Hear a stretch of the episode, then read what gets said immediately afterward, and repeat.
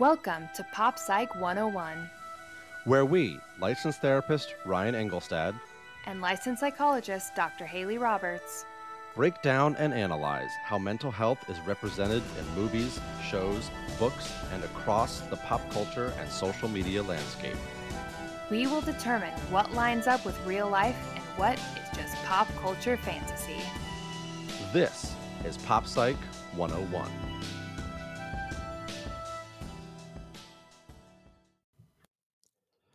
Welcome back to Pop Psych 101. I am licensed therapist Ryan Engelstad here, as always, with my co host, Dr. Haley Roberts. Hello, hello.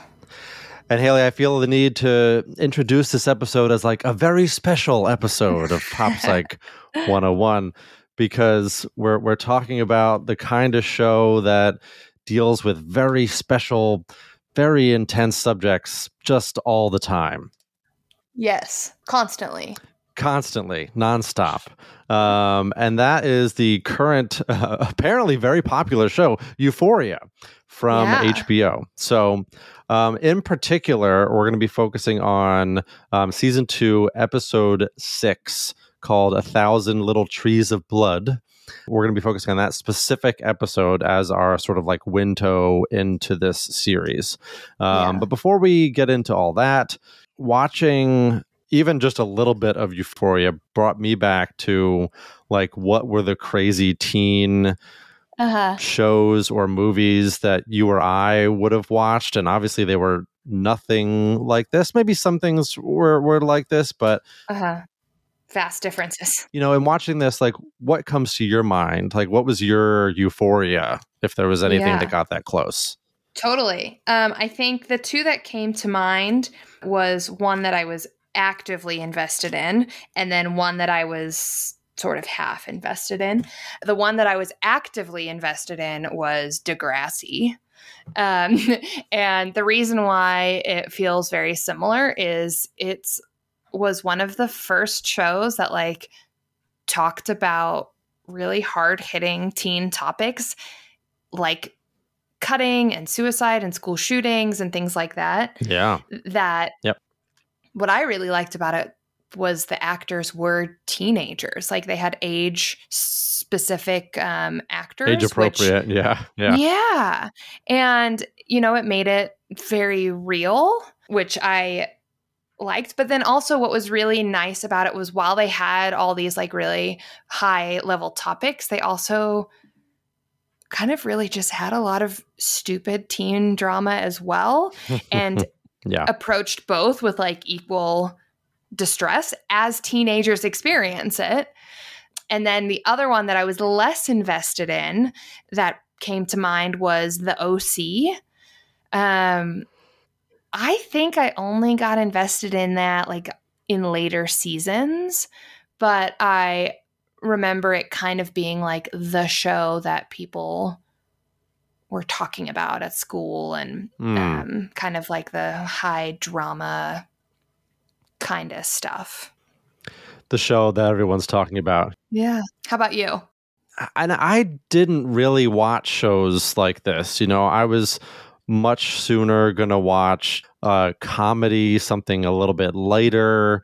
Mm-hmm. Um, I've always been, I've always trended more towards like, um, like if I was going to watch a TV show, it was going to be something like silly or escapist, um, mm-hmm. not necessarily something dark and brooding. Or if it mm-hmm. was going to be dark and brooding, it was going to be something like completely out of the realm of reality, like Lost and stuff like that. Uh-huh, but if yeah. I did, uh, if I did approach what was going to be real. Um, and it's funny because we didn't talk about this example, but this is the one that just popped in my head, which was Freaks and Geeks, which was only yeah. one season. I loved Freaks and Geeks. But that was kind of my thing that would have been closest to this because it was kind of like what you're talking about, like a little bit lighter, definitely meant to be a comedy in many yeah. ways first. Yeah. Um, with Just you know some of cast. that teen drama. Yeah. Yeah, yeah, exactly. Um, some of that teen drama then sort of looped in, mm-hmm. um, you know, along the way. Mm-hmm. Um. But then, you know, I was thinking through some of the other examples, and like there was definitely periods where I would catch episodes of Dawson's Creek and you know things like that. Um, you know, uh, earlier on in the history of Pop Psych 101, we watched 13 Reasons Why, which is another mm-hmm. show that sort of felt a little bit like this. Yeah. So it feels like there have always been kind of examples of of these types of shows and. Mm-hmm you know, I, could, I guess I could take it or leave it, but the fact that it is so popular right now, I felt like it was was good enough reason for us to kind of try to figure that out. Yeah, and it's been requested right. enough. It certainly has, and now yeah. uh, they just actually finished the the season two uh, season finale was just uh, this past week um, when we're recording this. So so who knows? Maybe after covering it, we'll be compelled to really get the full uh, history of the story, or we'll just kind of jump in as as requested. Not to give any spoilers, but I can almost certainly promise you that that will not be happening for me. okay all right. Well maybe maybe we can uh we can find something redeemable about this for haley as we're talking about it. Excellent. And uh, and yeah, we will do that right after this break.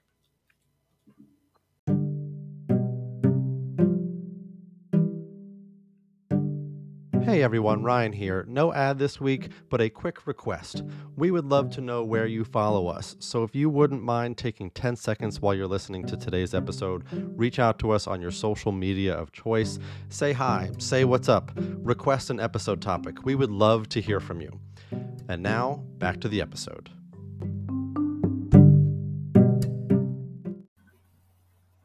Pop Psych 101 discusses mental health as it is portrayed in pop culture media, and because of this, we often cover sensitive topics that can be triggering for some listeners. We also delve into the characters and plots of these stories, and therefore, spoilers abound. So please use your discretion as you listen to the rest of the episode. Euphoria is an American teen drama television series created and written by Sam Levinson for HBO. And in today's episode, we will be talking about season two, episode six A Thousand Little Trees of Blood. Um, it is the 16th episode of the series overall and was released on February 13th, 2022. So, to be clear, we are only talking about season two, episode six, this episode. We know that things happened before this and happened after this and the rest of the season, and that the way in which we talk about this episode uh, might not fully reflect those things, but we hope you will forgive us and come along for the ride with us anyway, because there's no way to talk about a whole TV series in one podcast episode that we haven't seen that we haven't seen all the whole entire series of, yeah. right? Um, and as a as a last disclaimer, you know, uh, Euphoria is packed with um, really intense, potentially triggering uh, topics, um, including addiction and uh, uh abuse and all sorts of very intense things. So. If this is if these topics are problematic uh, or uncomfortable for you, feel free to skip this episode. Um, so with that, Haley, we we dove into this series, which has been highly requested because it is so popular. And apparently, mm-hmm. I was I was reading uh, sort of about the series in general. This is the most seen episode. Okay, well, we apparently. I yeah we were requested to do this series, and neither of us have seen it before, and so we posted a you know a little snippet online that said hey which episode should we do and far and above this was the one that was suggested the most so we were like okay well apparently this is the one and we jumped in you know with a, a, a you know if if you didn't know what was going on you immediately got a very clear idea of of Zendaya's character Rue and the yeah. very intense situation that she was in and we have to yeah. give her credit it was immediately clear what was going on for her. Yeah, immediately, right? Yeah, she's yes. a fantastic actress, that Zendaya. She sure is. So we we are brought into the series with her in full withdrawal. Uh, because, and, and, this is again my, my understanding, um, previous episode, her mom had gotten rid of all her drugs, so she was sort of forced into this withdrawal situation, okay. and watching her at that kitchen table staring at the the Jolly Rancher was I mean, wow, but like a really intense example of like the debilitating nature of withdrawal. Mm-hmm. And we're not going to spend too much time talking about addiction because it's something we've talked about um, before. But you know, being that that's where the episode opens up, yeah, and then over the course of the episode, you know, Rue sort of gradually recovers. But but man, I think we we have to acknowledge that you know for for anyone, this is a painful process physically, mentally, emotionally, much yeah. less for for Rue, who's uh, a high school girl. You know. Yeah. Well, and the the hardest part about withdrawal, well, not the hardest part, but you know, the thing about withdrawal is it isn't just like, oh, this is tough because I want it. It's your body physically revolts against not having whatever substance it is that it's used to having. And so it attack basically attacks you from the inside and it tries to clean your body out and get you back to kind of starting point. And that's hard right? Like at one point her sponsor comes in and goes like no you are absolutely gross right now because you're going through withdrawals and that's again, I love when humor is used, and he did that, which was yeah. great. And I think it's mm-hmm. incredibly mm-hmm. accurate. Like in withdrawals, there is a physical, biological reaction, and and Zendaya definitely presented the heaving and the spitting and the snotting of all of that. mm-hmm. mm-hmm. Yeah, and and I have to say, you know, watching Rue's mom um, and obviously, her mom had been with her through a lot of this stuff at this point. It, it probably wasn't as as shocking as uh, for for me, someone who was watching this basically for the first time. It was mm-hmm. clear that that Rue's mom was not really all that uh, all that shocked by what Rue was going through. Yeah. Um, but for her to be able to just kind of sit with her through that, you know, help her shower, help her do all these things. Wow, I mean, you have to have to give her some credit for for not turning that into you know I told you so or into uh, uh, anger or into um, anything else that those moments could have brought out and seeing your your oldest daughter suffer like that. Yeah, definitely great mom moments there and a lot of pain within that. Yeah, oh, of course. Yeah. Yeah, so you know, for us coming in knowing that Rue is going through this, you know, one of the the first sort of as Ro as Rue is sort of starting to recover, one of the first things she does is reaches out to her sponsor, um, Ali, and um, you know wants to uh, seemingly apologize. You know, she uh, my, I understand that she said some pretty hurtful things um, before relapsing in a previous episode, and Ali is just sort of very accepting, doesn't. Mm-hmm you know, it's similar to to Rue's mom, doesn't make a huge deal out of it. In fact, comes over and cooks dinner for the family. Mm-hmm. So, and I know we've talked about sponsor relationships um, on the show before, but I'm wondering, you know, because we know, uh, and uh, I know a little bit about sort of Rue's history in the sense that her dad did pass away, mm-hmm, right? That was mentioned, yeah. Yeah. So for Ali to be her sponsor and to be able to kind of give her that um, that comfort, and not only her, frankly, but the whole family, is really fascinating and not something that, I mean, it's not very common for a sponsor to go to this level of of support. I mean, it's you know it happens, but I think Rue is is it okay to say Rue's pretty lucky to to kind of have the support that she does in her life? Mm. Yeah, I think the times that we've talked about sponsors in shows, we've always kind of said like, well, they don't usually get to this level of, of support or engagement. And so I'm wondering if this is like Hollywood's representation of right a sponsor, right? Like, oh, it's more than just someone you check in with. And mm-hmm. um, I kind of get what you were suggesting, which was that um, Rue lost her father, and here she has a older male figure who is offering her the support and guidance that is missing um, from a, a, father figure. And that wasn't something that I picked up on when I was watching it. But, you know, as you mentioned it, like the coming over and making uh, dinner with the family and seeing if Jules needs support and offering little nuggets of advice to Rue's mom definitely illustrates kind of like playing a father figure-ish role in in Rue's life.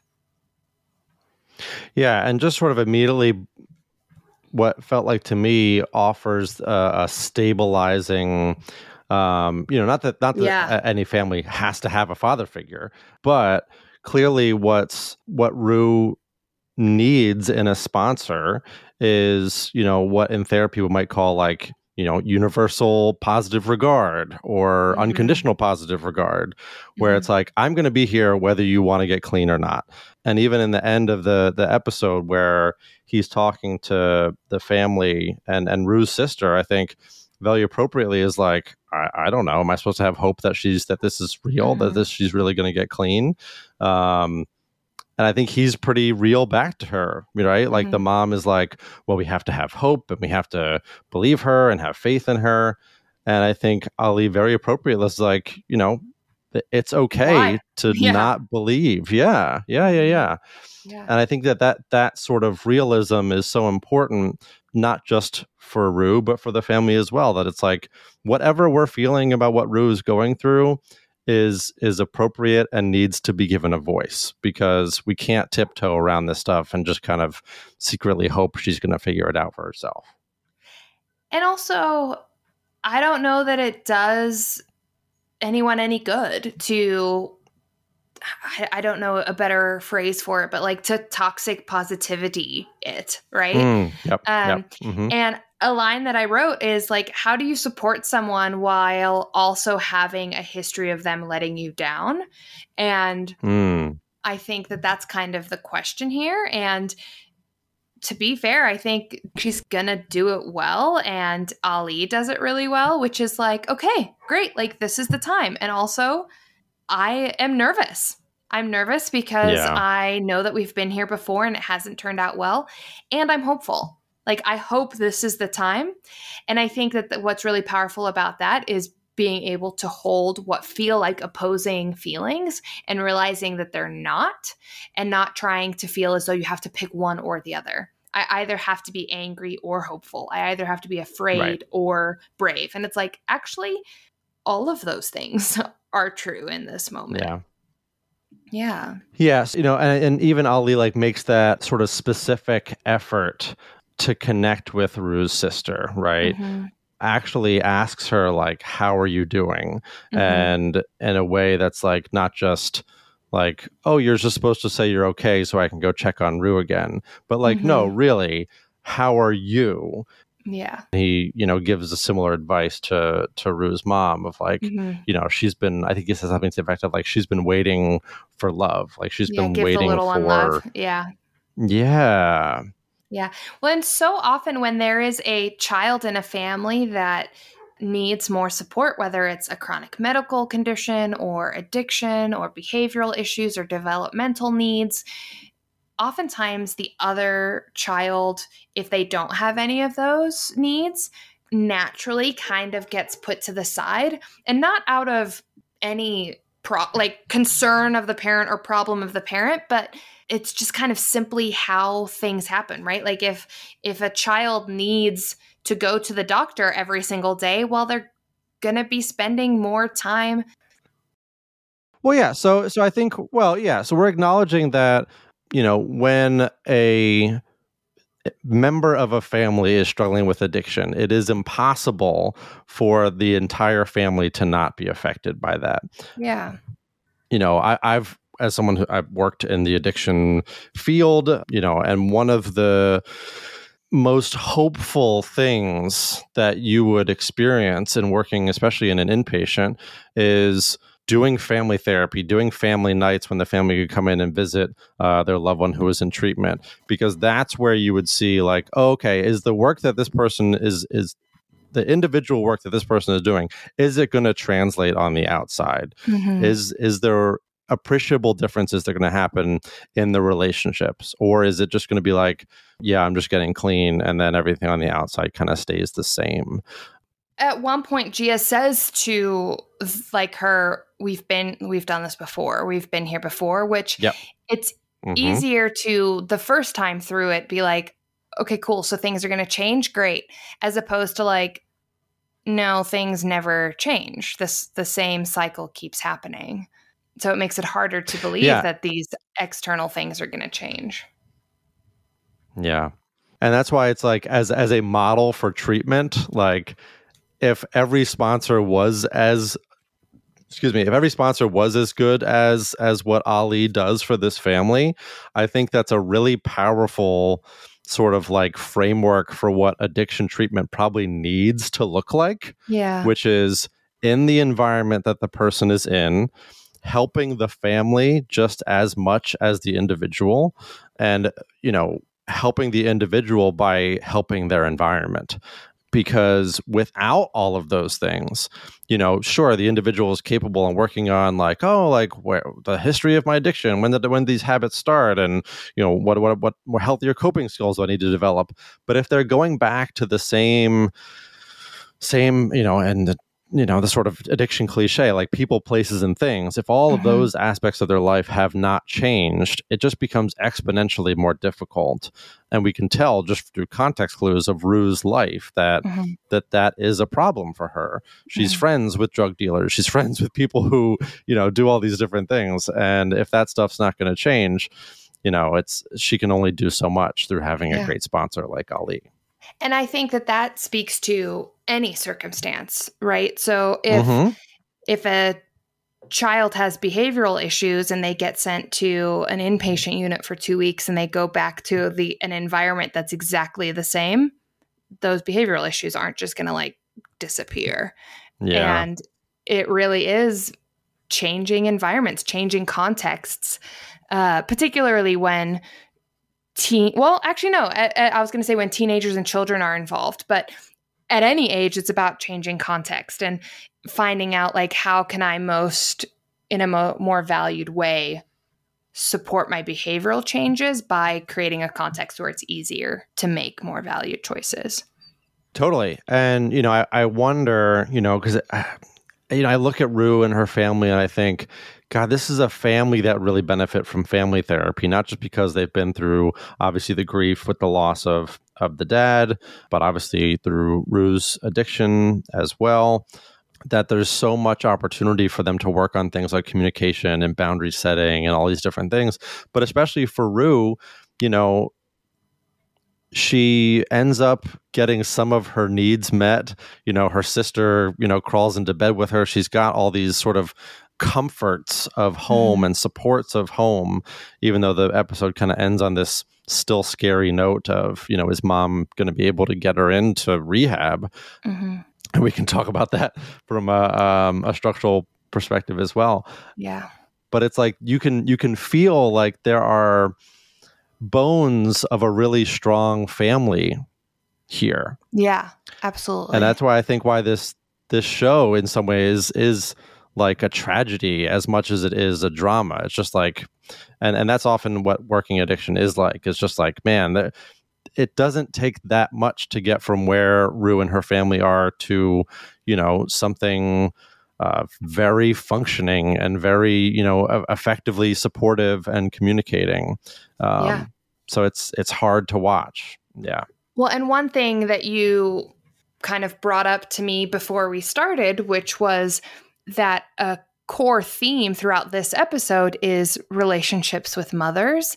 And speaking to yep. your idea of like, there's not that much between where Rue is now and a really healthy, valued living experience is largely true due to the fact that she's the only one that we see who has a mother who is validating and supportive and kind of actively engaged in the child's Fully, experience. Yeah. Oh my gosh. Yeah. Yeah. Absolutely. As opposed to like Nate's mom isn't actively engaged. She's like superficially engaged for her own entertainment yep. almost.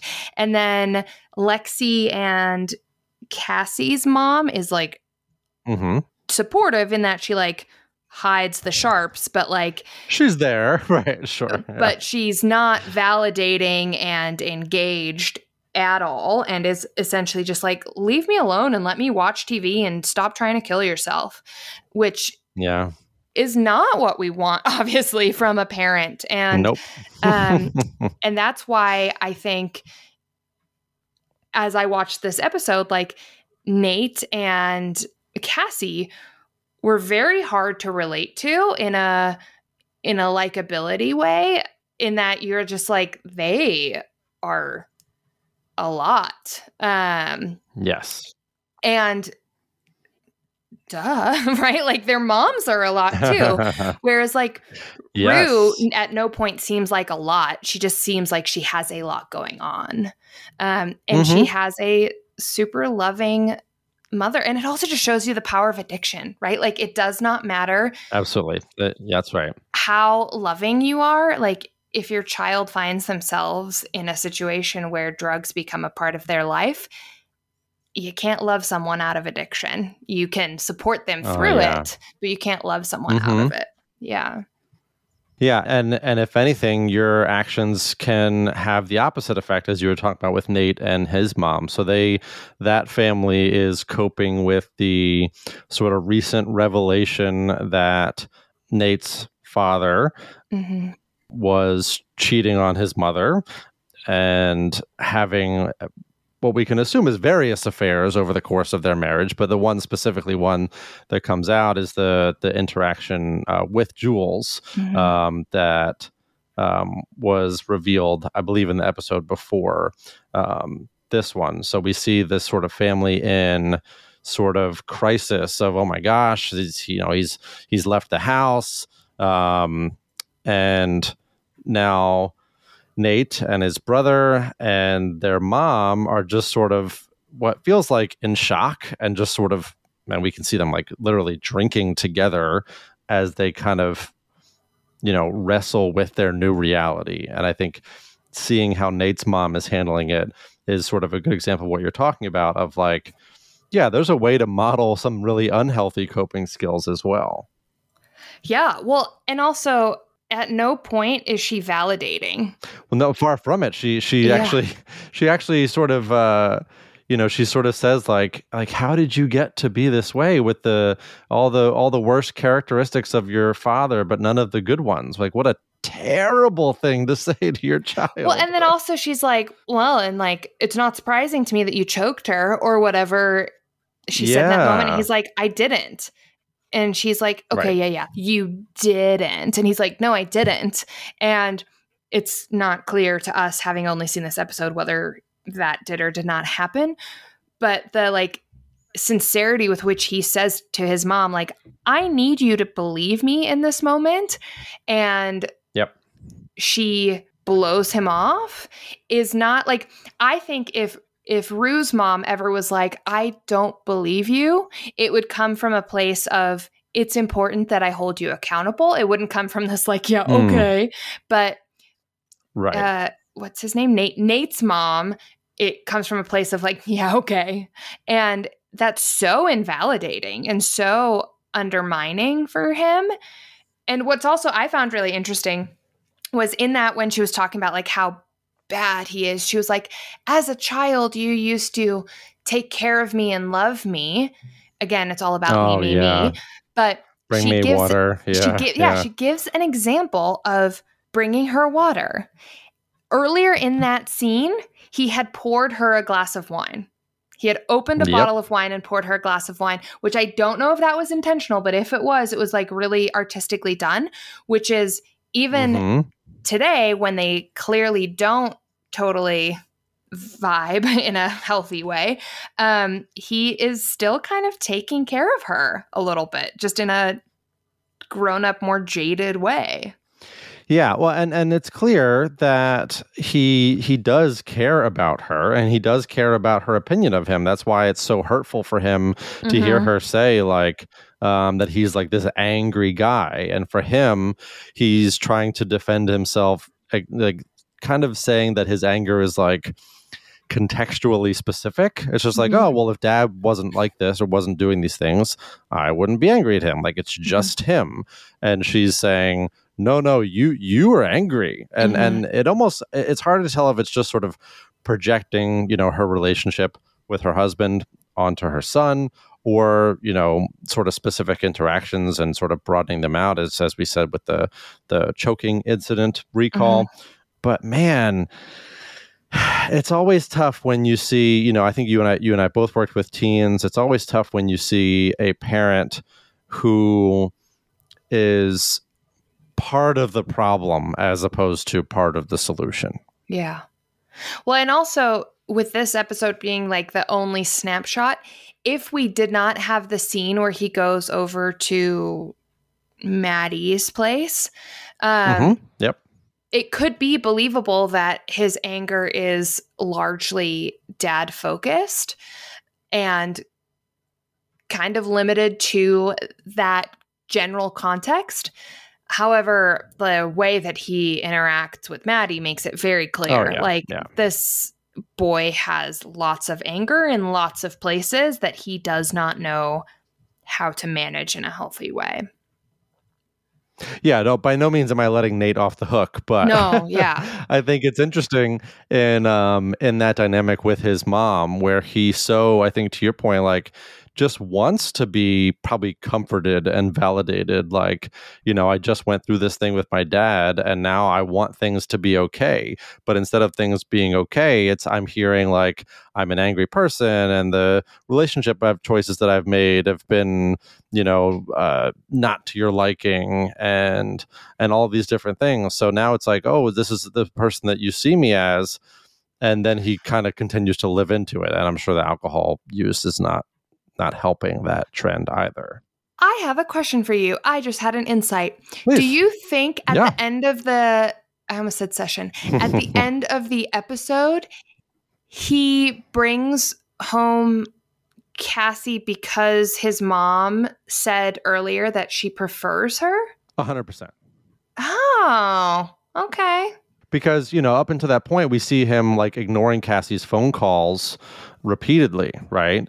Um, she's calling him all day or all morning or whatever. And then, you know, he kind of has this arc over the course of the episode where he has this tension with mom and then he, you know, explodes in uh, anger towards Maddy. And then we find out that the reason that he's doing this and again, I'm not letting him off the hook. That was a a heinous, heinous, heinous, heinous, heinous. assault, heinous. Um, he was doing that in an attempt to get the evidence of his father's affair with Jules to get it back to Jules, which he does. Um, and then concludes that arc by sort of getting back with Cassie, bringing Cassie back to his house. Yes, for his mom to see. So yeah, I 100% think that that was intentional on Nate's part. Um, you know, kind of looking approval. at that arc of his yeah. over the course of the episode. Yeah, yeah. Well, and then also what makes that whole set of scenes or interactions more interesting is that Cassie, when she leaves her house, makes eye contact with her mom, and it's this like sad loss kind of interaction. And then she, as she's walking up to Nate's room, she makes makes eye contact with Nate's mom, and it's this welcoming, warm little half smile wave. Yeah, yeah, yeah. Which I think we as watcher or like viewers are like, yeah, okay. Um, like yes, we, we've yes. seen what his mom is really like. Right. However, there's not that much better going on here, Cassie. yeah, it's just you know different versions of the same thing, and it's just yep. interesting that like in Cassie's mind, that's how it feels, right? It feels like screw you, mom. You don't give me what I need. I'm going to go to people who say that they love me um, because he says on the phone call, I love you, right? And we know yep. that's not true. Right. But but she just wants to hear it. She doesn't want to be undermined by her mom. Yeah, and that's like another classic I don't know, a trope, I guess, but, it, but it's also sort of something that that I've run into in, in working with teenagers is, you know, I'm in a relationship that people either don't approve of or don't understand. Um, and you know the drama or the ups and downs of that relationship are really important to me or are really affecting me and all the people around me are you know look at me like i'm crazy or you know feel like i shouldn't be with this person or mm-hmm. all these things and and i think we as the viewers are also sort of meant to see cassie as like oh my god like she is a lot or she is uh, uh, putting her she's over invested in in nate who we all see as this not good person. But I think that's sort of putting us in her mom's shoes. yeah, I think we're supposed to see her the way that her sister verbalizes. Yes, and her, her, mom like, see her. Yeah. Yeah. Well, because yes. like her sister says to her, like, why do you like him? He's always been mean to you. And yeah, she's oh, yeah. your best friend. And like suddenly you're super into him. What's going on? And I think that's how we're supposed to feel too, of like, wait a minute, why? Now, that being said, we haven't seen episodes before this, so we don't know mm-hmm. what built up to this. Sure.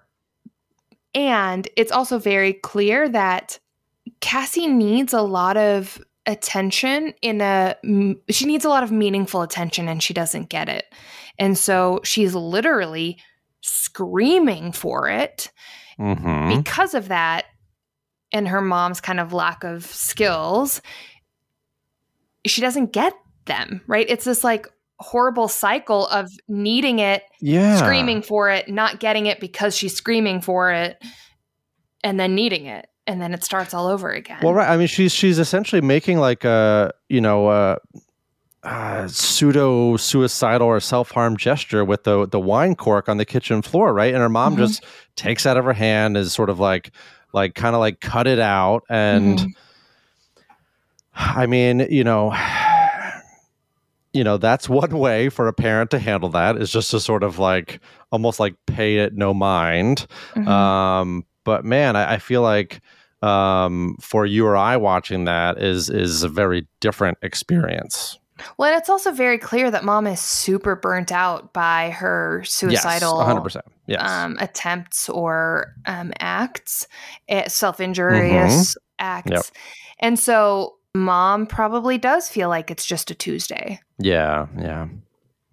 Yeah. yeah, but it just sort of brings up to mind for me that sort of like, oh, a family disapproving of a relationship. So for you and, and for me as therapists, um, you know whether you're getting it from a mom or dad who's referring a, a an adolescent or a teenager or a young adult mm-hmm. into therapy saying like oh well you know their boyfriend is terrible or their girlfriend is this is that or that how do you handle that in let's say a session like if you had a person like cassie mm-hmm. and they're like you know well i love my boyfriend um, you know my mom or my sister hates him because of blah blah blah blah blah um, how do you handle that as a therapist as someone who's maybe sort of caught in between what's the right thing for this person i would ask them what about the relationship is meaningful for them or like what about the person mm-hmm. is meaningful for them and would obviously go the valued direction. And I never assume that my values are someone else's values.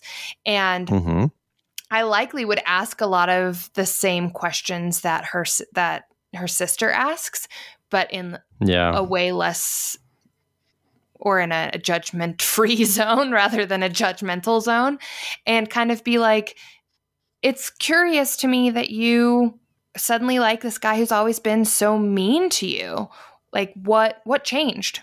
And how do you yeah. know that he likes you? And how do you know that you like him? And why do you think your mom is worried about it? And things like that. And and then if they say like, "Oh, she's worried that X, Y, and Z," I'll be like, "Do you think it's reasonable that she's worried about those things? Why do you think she thinks those are real things?" Um, so I just kind of get curious about like, what what's going on? Like why is it happening the way that mm-hmm. it's happening?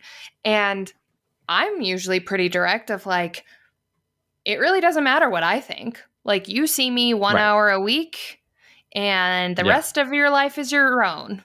So what matters is what you think. So let's figure out within the context of all these people around you are telling you this is unhealthy, what do you know that they don't know? And what do they think they know that you know differently.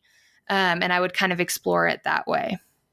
Yeah, because I think you know a lot of times I'll get um, you know working with adolescents that they're looking for someone to agree with them that the relationship is okay or or good or like someone to basically take their side and i do think it's a tough thing to to navigate as a therapist but i think what you said is great which is basically um, just to be curious and to be open and not it's not really our position to take anyone's side but just to kind of help you as the patient as the teenager um, see your own values within the relationship as serving you in a healthy way and if Romeo and Juliet illustrated anything, it's that no teenager has ever changed their mind about somebody because their parents told them to.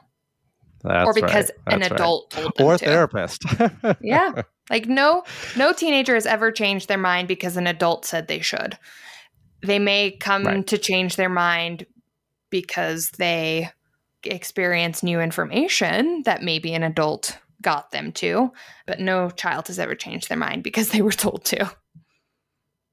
Yeah, and I think it's with that that openness and curiosity and um, like I said before, that sort of unconditional uh, let's just say neutral regard, right? Even it's just non-judgmental stance mm-hmm. of like, hey, like it's not for me to say that what you're doing is is good or bad it's you know i'm here to help you uh, whether it you know depending on your therapeutic approach like accomplish your goals or mm-hmm. or be less depressed or be happy um you know and that's why i think you know i'm more hopeful hopefully, you know, you know, to the extent that this show will let you be hopeful mm-hmm. about Rue having the support that she has, um, you know, between her sponsor and her mom, um, and and even her sister, um, than I am for some of these other characters who, yes, they have support, but it's support in ways that are, let's say, not serving those values in the same way. Yeah, yeah, I think the show yeah. definitely sets it up that Rue has the most opportunity for growth within her context. Mm-hmm Yep. Nate, they kind of suggest that he has good moments. I it was very confusing. I was like, I don't know how I feel about someone who can go and Russian roulette between himself and his ex-girlfriend and then right. just like Yes. Seemingly, again, I only saw this episode like seemingly spontaneously be kind to Jules like who knows, right? We don't actually know the trauma that he's going through, but um, it seems like the show wants us to suggest that like there's hope for him. Um, it feels like they never sure. give that at all for Cassie. It feels yeah. like they kind of are just like, nope, she's a lost cause, and she's just gonna mm. Do whatever gets like her the attention she's looking yeah. for. Yeah. And then it's also interesting for her sister to seemingly be really well adjusted, at least in this episode, in comparison mm-hmm. to Cassie and Cassie's mother, especially with lack of a father figure. It makes you wonder, like, what happened in Lexi's psyche that allowed her kind of this like meaningful development and growth that Cassie didn't get. Yeah, when you think about it, not a lot of good dads in this show in general, at least from a little window, a little window that we are getting into it. Yeah, dads are suggested. You know, and you don't know. There's not a single like yeah, active yeah. dad in this episode. That's right. you know, and and obviously there's there's something to be said for for that the structure and and things like that that um you know that those relationships bring, but but yeah, it's it's it's interesting. Um, you know, and I think we'd be kind of remiss, uh, Haley, here to not at least spend a little bit of time trying to, from our brief perspective, understand why this show is so popular. Oh man, this is where people are gonna jump from Team Haley to Team Ryan. They, they might, yeah. So if you I, are a fan of Euphoria, well, Haley, you said you know you you tried to pull some people and to get some indication or some understanding of why why this show, why is this popular, why are people into it, what is what makes this sort of so captivating? Yeah, because you were not having that experience with 100% sincerity and genuine curiosity i asked people that i know to please tell me what on earth people find entertaining about this. Like there i i try i initially was like you know what? I'll watch the whole series so that i can speak fully about season 2 episode 6 i got a couple minutes into episode 1 season 1 and i was just like nope. And then watched all of this episode and the entire time i was like I cannot believe I am watching this without somebody paying me an awful lot of money to watch it. um, mm, wow. Okay. I strong words. There was not a single moment that I enjoyed. Like, yeah. So it it I truly. And were you expecting to enjoy it? I was expecting. Like, what was you, how open were you going in into it? You're expected to be entertained, right? So when I started season one, episode one, I was fully expecting to be entertained because it's so popular. Sure. Like I Yeah, yeah, yeah. I am a firm believer that like even if I don't like something, if it's popular, there's a reason why it's popular. And so for example, I don't love reality TV. As a matter of fact, I don't like reality TV, but I understand why people find it entertaining. So if I were to watch an episode of it, I'd be like, okay, cool, I get it. Mm-hmm. I kind of went into Euphoria being like, awesome, like I'm guessing this will be a new show on my list. And very quickly was like, no, this is not going to be a new show on my list.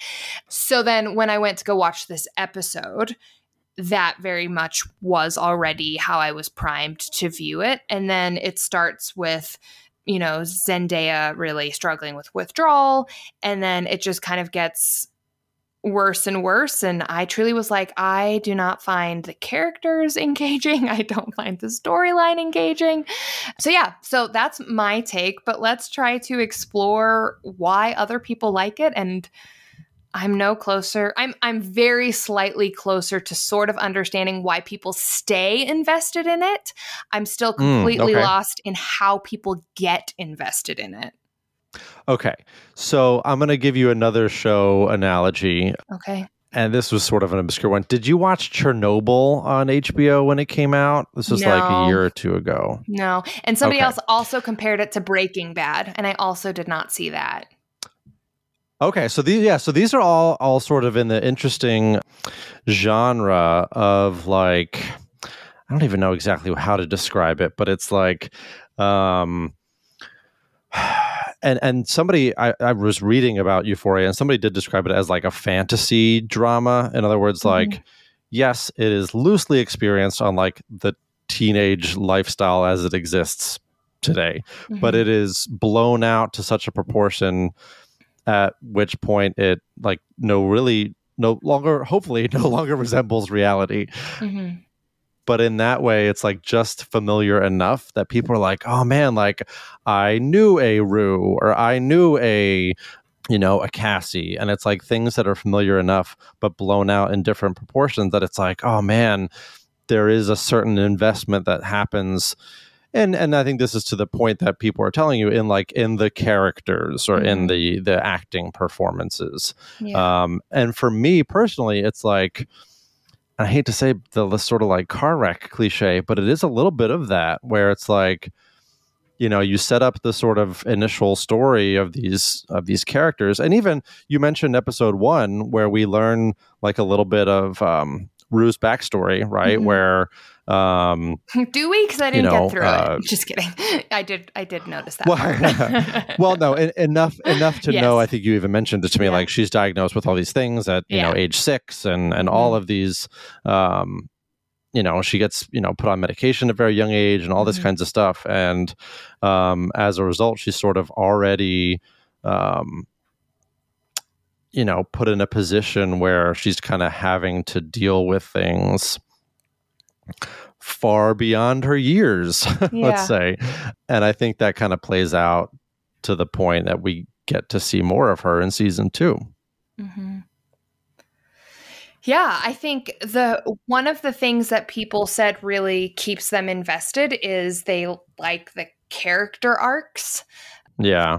And I guess I understand that, except at the same time, it feels like the general narrative is that most of these characters are unlikable. So it's interesting to me that people you know, you use the car crash example, and I guess that kind of makes sense. I'm also somebody who does not look at a car crash. like, I'm just like, mm, I'm sure. not interested. Like, I do not want to see what could potentially have happened if it seems like there is injury to a person. If it's just like two cars have like hit each other, I'm like, okay, cool. Yeah. Like, I'm here for that drama. But that feels like yeah, yeah. OC level drama, right? But like, sure. Euphoria feels like bloody mangled bodies in a car crash type drama and like i have no interest in yeah that's so that. interesting yeah so i think i think and this is and people watch these shows for different reasons obviously mm-hmm. but even like the metaphor of the car crash like yes i'm a person that looks at the car crash but it's like for me it's like oh god i hope they're okay and I think I watched this show through the same lens of, God, I just want these kids to be okay. Are they going to be okay? You know, because I think the episode that comes after this is um, Lexi's play.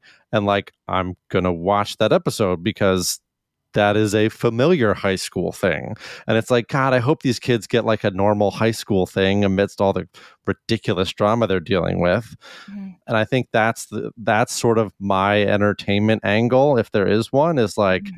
oh, I just want these kids to be okay. They're they're dealing with like like very in many ways like very unrealistic stressors but yeah. let's if we're just sort of living in this reality like god i just want them to be okay. I want most of them to be okay. Some of them I, i'm not as invested in but yeah. So this is really interesting because you and i spoke before and i had mentioned like a, a documentary series that talks about like the struggle mm-hmm. of childhood. And I said, like, I 100% watched that and did not enjoy it. However, it felt meaningful and entertaining to me. Mm. And in the same way that you're kind of speaking to now, which is like, I feel for those children. There's something about this being a fictional series that the and when I say sucks, I don't mean quality. I mean like content. Oh, yeah. Like it sucks so mm-hmm. much that it's shocking to me that people want to watch it. Mm. Because for instance, like what you described of like, I just really want these kids to do okay. I feel that for every single one of my teenagers that I work with, like my mm. patients. Granted, yep. I feel that for yep. my patients, but but particularly In the general, teenagers that I work yeah. for, I really feel that. Mm-hmm. And there's times where I'm like, I just want you to go to a play and enjoy it. Like literally, that's all I want for you. Yeah. Mm-hmm. And I mm-hmm. think m- like maybe that plays a role in why I don't want to watch this show is maybe because it's like I don't have time to worry about your fictional things maybe turning out okay. Sure. Like I'm I'm doing that for my job. So like maybe that has something to do with it is that like I don't have the emotional capacity to worry myself with a fictional character's struggles at mm. this level of despair, right? Because if it's like, uh, you said, I think before we started recording, like the worst episode or like the season or series finale episodes of the OC are every single episode, multiple times an episode on Euphoria. and that like intensity for me is so much and it's shocking for me and i don't mean shocking mm. in a judgmental way i mean it no um, no direct and just the word that it is it's shocking to me that that's yep. entertaining for people yeah because yep. people have said to me like oh yeah we don't watch this before bed it makes it hard for us to sleep i'm like why are you watching it at all like um because yeah. i'm guessing it doesn't release this like like for instance horror movies also don't watch those before you go to sleep but it makes sense to me why people watch those because it releases adrenaline and all sorts of like kind of like fun chemicals in our bodies that like I don't think this releases at all. I mean, maybe it does. no, it's interesting. Yeah, I, I, mean, hard hard for me to say. I, I will have to, we'll have to uh, request a study on what chemicals are being yeah, released yeah, while yeah, people watch this. But uh, it's so interesting because we talked about the sort of par- historical parallels, and I mean, and this is going to be very like highfalutin lit- literary of me, but like I feel like Romeo and Juliet probably got a very similar reaction when it came out you know hundreds of years ago like oh my gosh scandalous and you know kids aren't really like this and violence and um, you know the language and the sexuality and all these things. Um, and i think this is just that to the nth degree. Like, we are definitely headed in a direction where every episode has to be as dramatic, as intense, as crazy as possible to hold people's attention. Yeah. Well, um, every scene. That every scene, right? Where we could have had a light episode where kids go to a concert, uh, you know, in OC, in the OC, mm-hmm. or, um, you know uh, Dawson and and whoever just sort of stare longingly at each other on the on the side of a creek. Yeah. Um, you know, this has to be overdose or withdrawal or assault or um, you know really intense things happening multiple times an episode. Yeah. And I think that speaks a little bit to where we are at as a culture and sort of like what we need to maintain our level of engagement with something that's supposed mm-hmm. to be mm-hmm. entertaining because you said reality TV and for me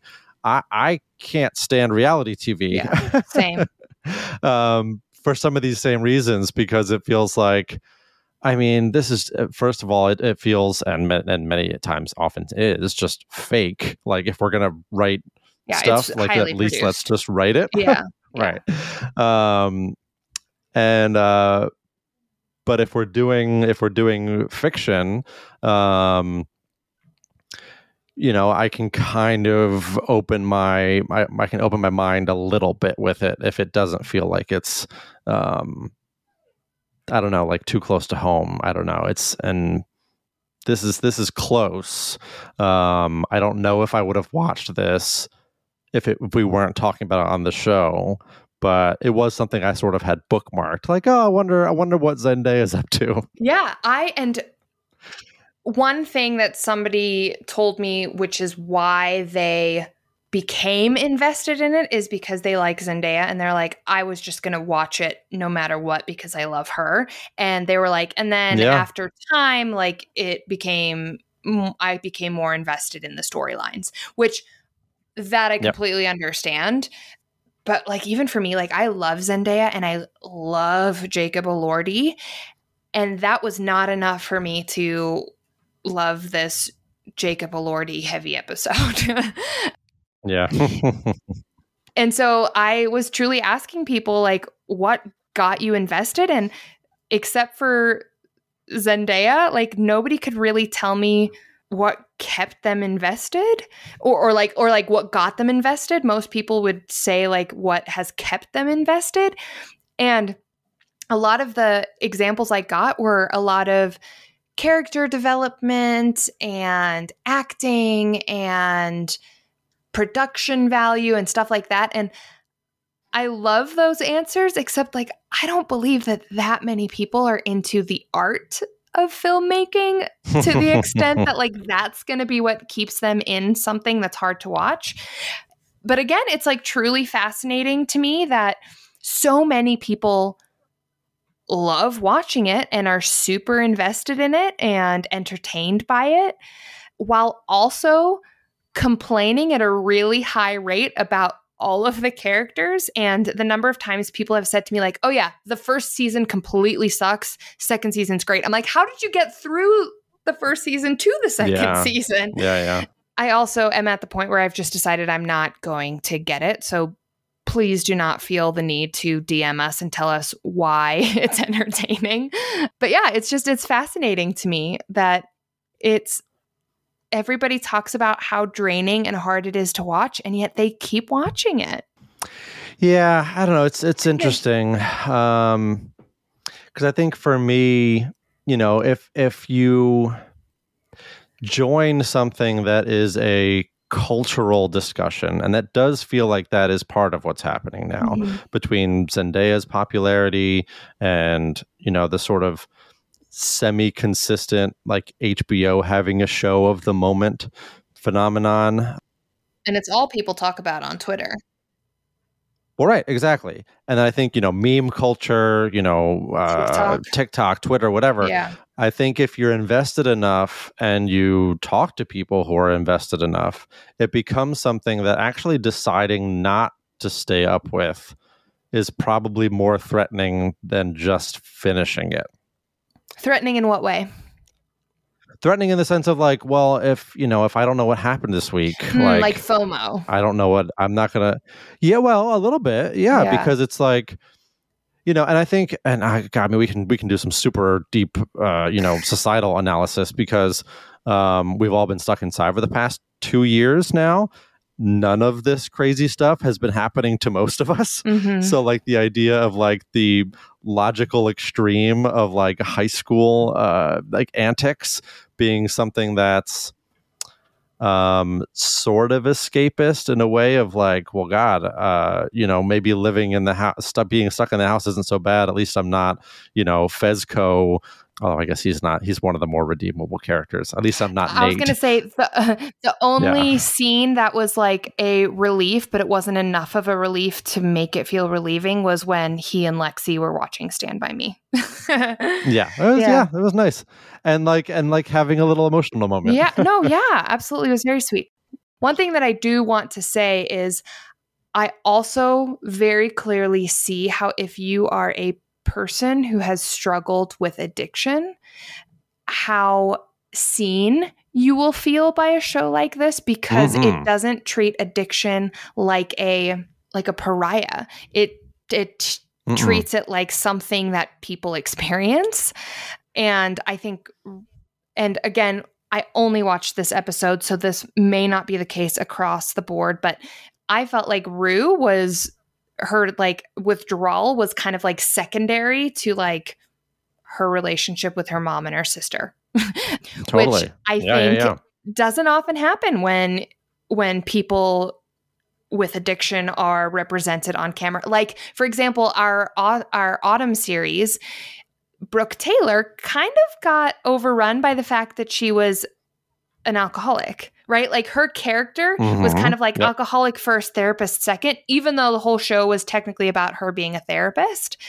Right. In this episode, it was like Rue first. Rue also happens to have an addiction. Mm-hmm. Which I think is is a wonderful thing for people who absolutely want to be seen in media. So if that's how you relate to it, that makes perfect sense to me.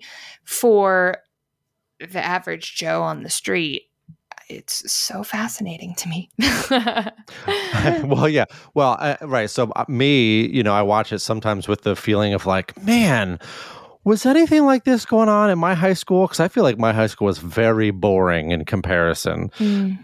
You know, and, and there's there's something I don't know, escapist is not the right word, but there's something like feeling like you're watching what the cool kids were up to.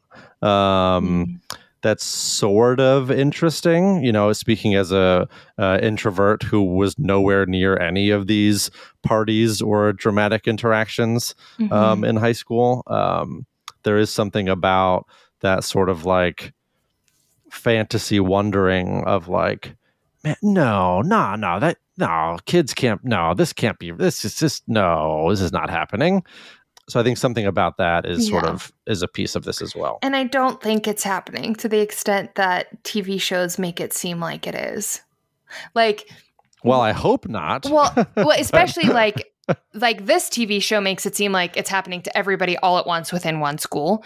But even right. like studies have shown that like if you ask teenagers what percentage of your classmates are having sex and then ask mm. how many are having sex, the yep. number of how many you think are having sex way outranks how many people actually are. and right, this is a great point to end on. TV yes, yes. shows like super make it seem like every single cool teenager is, and it's simply just not the case. yep. Yeah, the, actually, the the the amount of of sex that's being had and the amount of drugs that are being had is way less than is thought of as yeah. and, and and specifically going down in generations. Like this generation by far does those things um, way less. much less. Yeah. Yeah, yeah well and also like generations yeah. it's pretty hard for most teenagers to find drugs like in your as you get mm. older as you close to get to like 18 19 20 and then into your 20s it does get easier. So then if you have older siblings or live in neighborhoods where it's more accessible for the adults it becomes more accessible for the teenagers. But as a general statement like if you asked a teenager where they needed to go to get drugs they wouldn't know mm. Yeah, that that I mean, having watched the first episode of season one, um, Ashtray, the uh, Fezco's little uh, drug dealing buddy, did feel like the most unrealistic thing. Like just in the back room of the convenience store, just how old is he supposed out, to be? I know. Out. I was like, what a what a child. Oh god, I th- yeah, I think it's like twelve or oh, something oh, crazy. Yeah, yeah. Yeah. So yeah, we can sit here and hope that, and and and with a certain degree of certainty, uh, a certain amount of certainty, um, know that this is not realistic. But let's talk about how not realistic it is, Haley. So, mm-hmm. let's say on a scale of um, one to five nostalgic viewings of Stand by Me, mm-hmm. how realistic so I have not seen Stand By Me, but I think okay. I still get right. it. okay. Nostalgic reviewings of Stand By Me. Again, okay, I, I know I've said it a hundred times. I need to make it very clear. I only watched this episode. So I think I'm going to give it a two out of five. The withdrawal support attempts to get uh, rehab placement, the whole Rue timeline feels so beautifully portrayed for a healthy family. I think the mother relationships in the other families are portrayals of portrayals of like kind of struggling mother relationships.